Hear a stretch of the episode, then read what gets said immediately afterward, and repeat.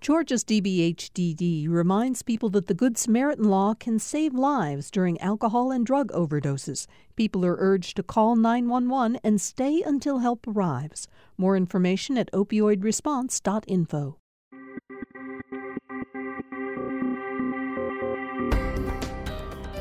Welcome to the Georgia Today podcast from GPB News. Today is Monday, February 26th.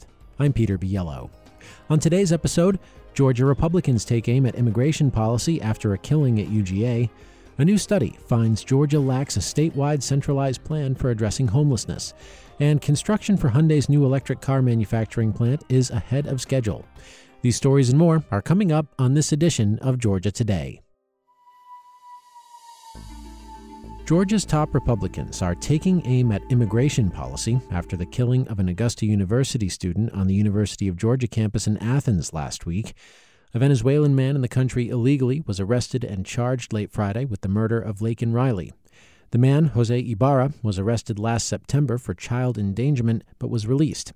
Speaking to an Athens business group this morning, Governor Brian Kemp blamed the death on President Joe Biden. Laken's death is a direct result of failed policies on the federal level and an unwillingness by this White House to secure the southern border. Later in the state Senate, GOP lawmakers echoed his comments and called for action on public safety. That prompted Duluth State Senator, Democrat Nabilah Parkes, to talk about crime statistics, which show immigrants commit fewer crimes than native born Americans. Immigrants are not members of a violent invading horde. They are friends, neighbors, and colleagues. As Georgia mo- mourns the loss of Laken Riley, we must not succumb to tribalism and bigotry. House members paid tribute to Riley today with a moment of silence. They also mourn the loss of Wyatt Banks, a UGA freshman who died by suicide on Wednesday. House member Marcus Wiedower said their deaths highlight shortcomings and failures for all elected officials. It's evident there's work to be done. And there will be time for that. There will be time for discourse, legislation, accountability, but that is not today.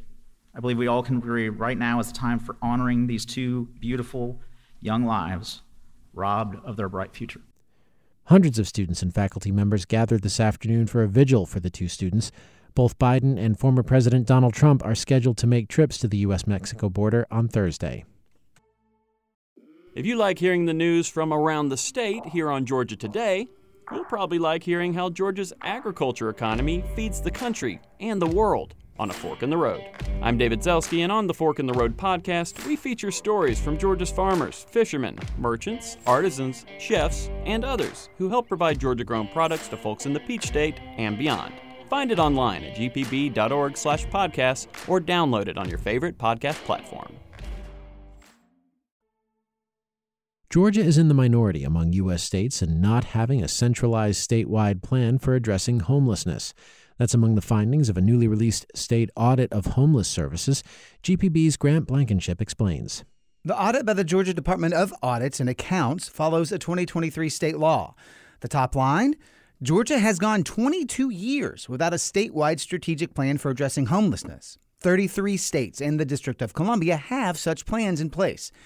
Only five of nine city or county based formal homeless service planning organizations have their own strategic plans.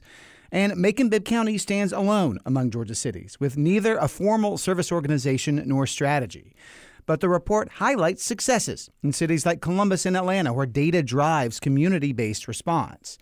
For the bottom line, auditors advise the General Assembly to come up with a new strategic plan for homelessness.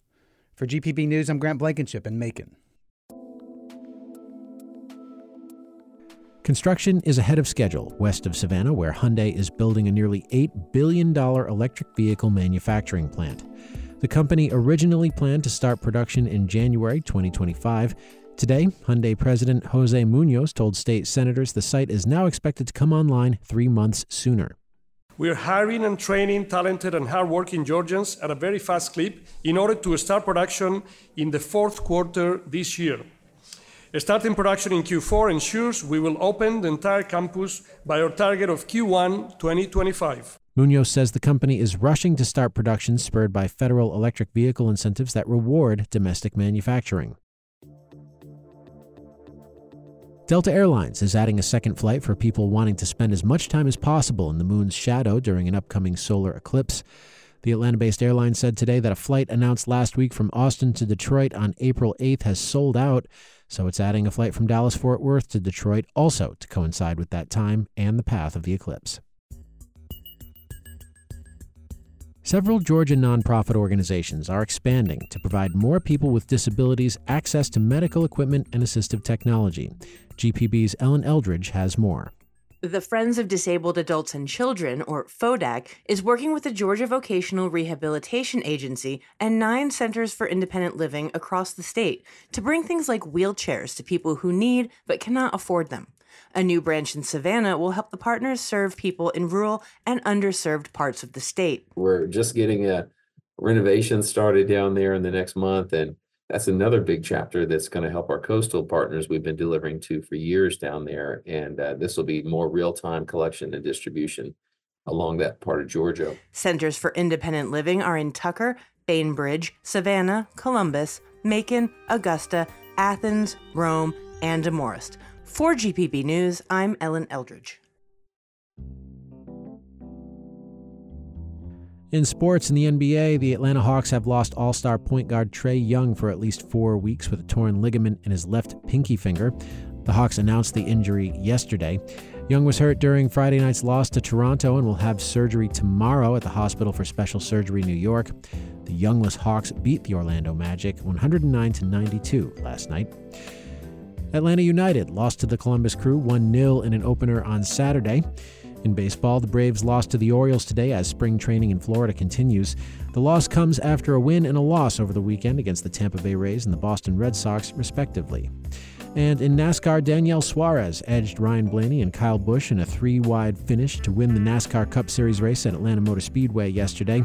A massive pileup of at least 16 cars on the second lap was the biggest in the history of Atlanta Motor Speedway. That three way finish was the closest finish at any mile and a half track, and the third closest Cup finish since electronic scoring was established in 1993. And that is it for this edition of Georgia Today. If you want to learn more about any of these stories, visit gpb.org/news. And if you haven't subscribed to this podcast yet, do it now. We'll be back in your podcast feed tomorrow. If you've got feedback, we would love to hear from you. Email us at georgiatoday at gpb.org.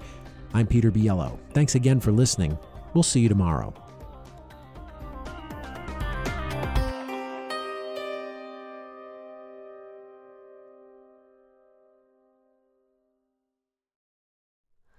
Hi, it's Terry Gross, the host of Fresh Air.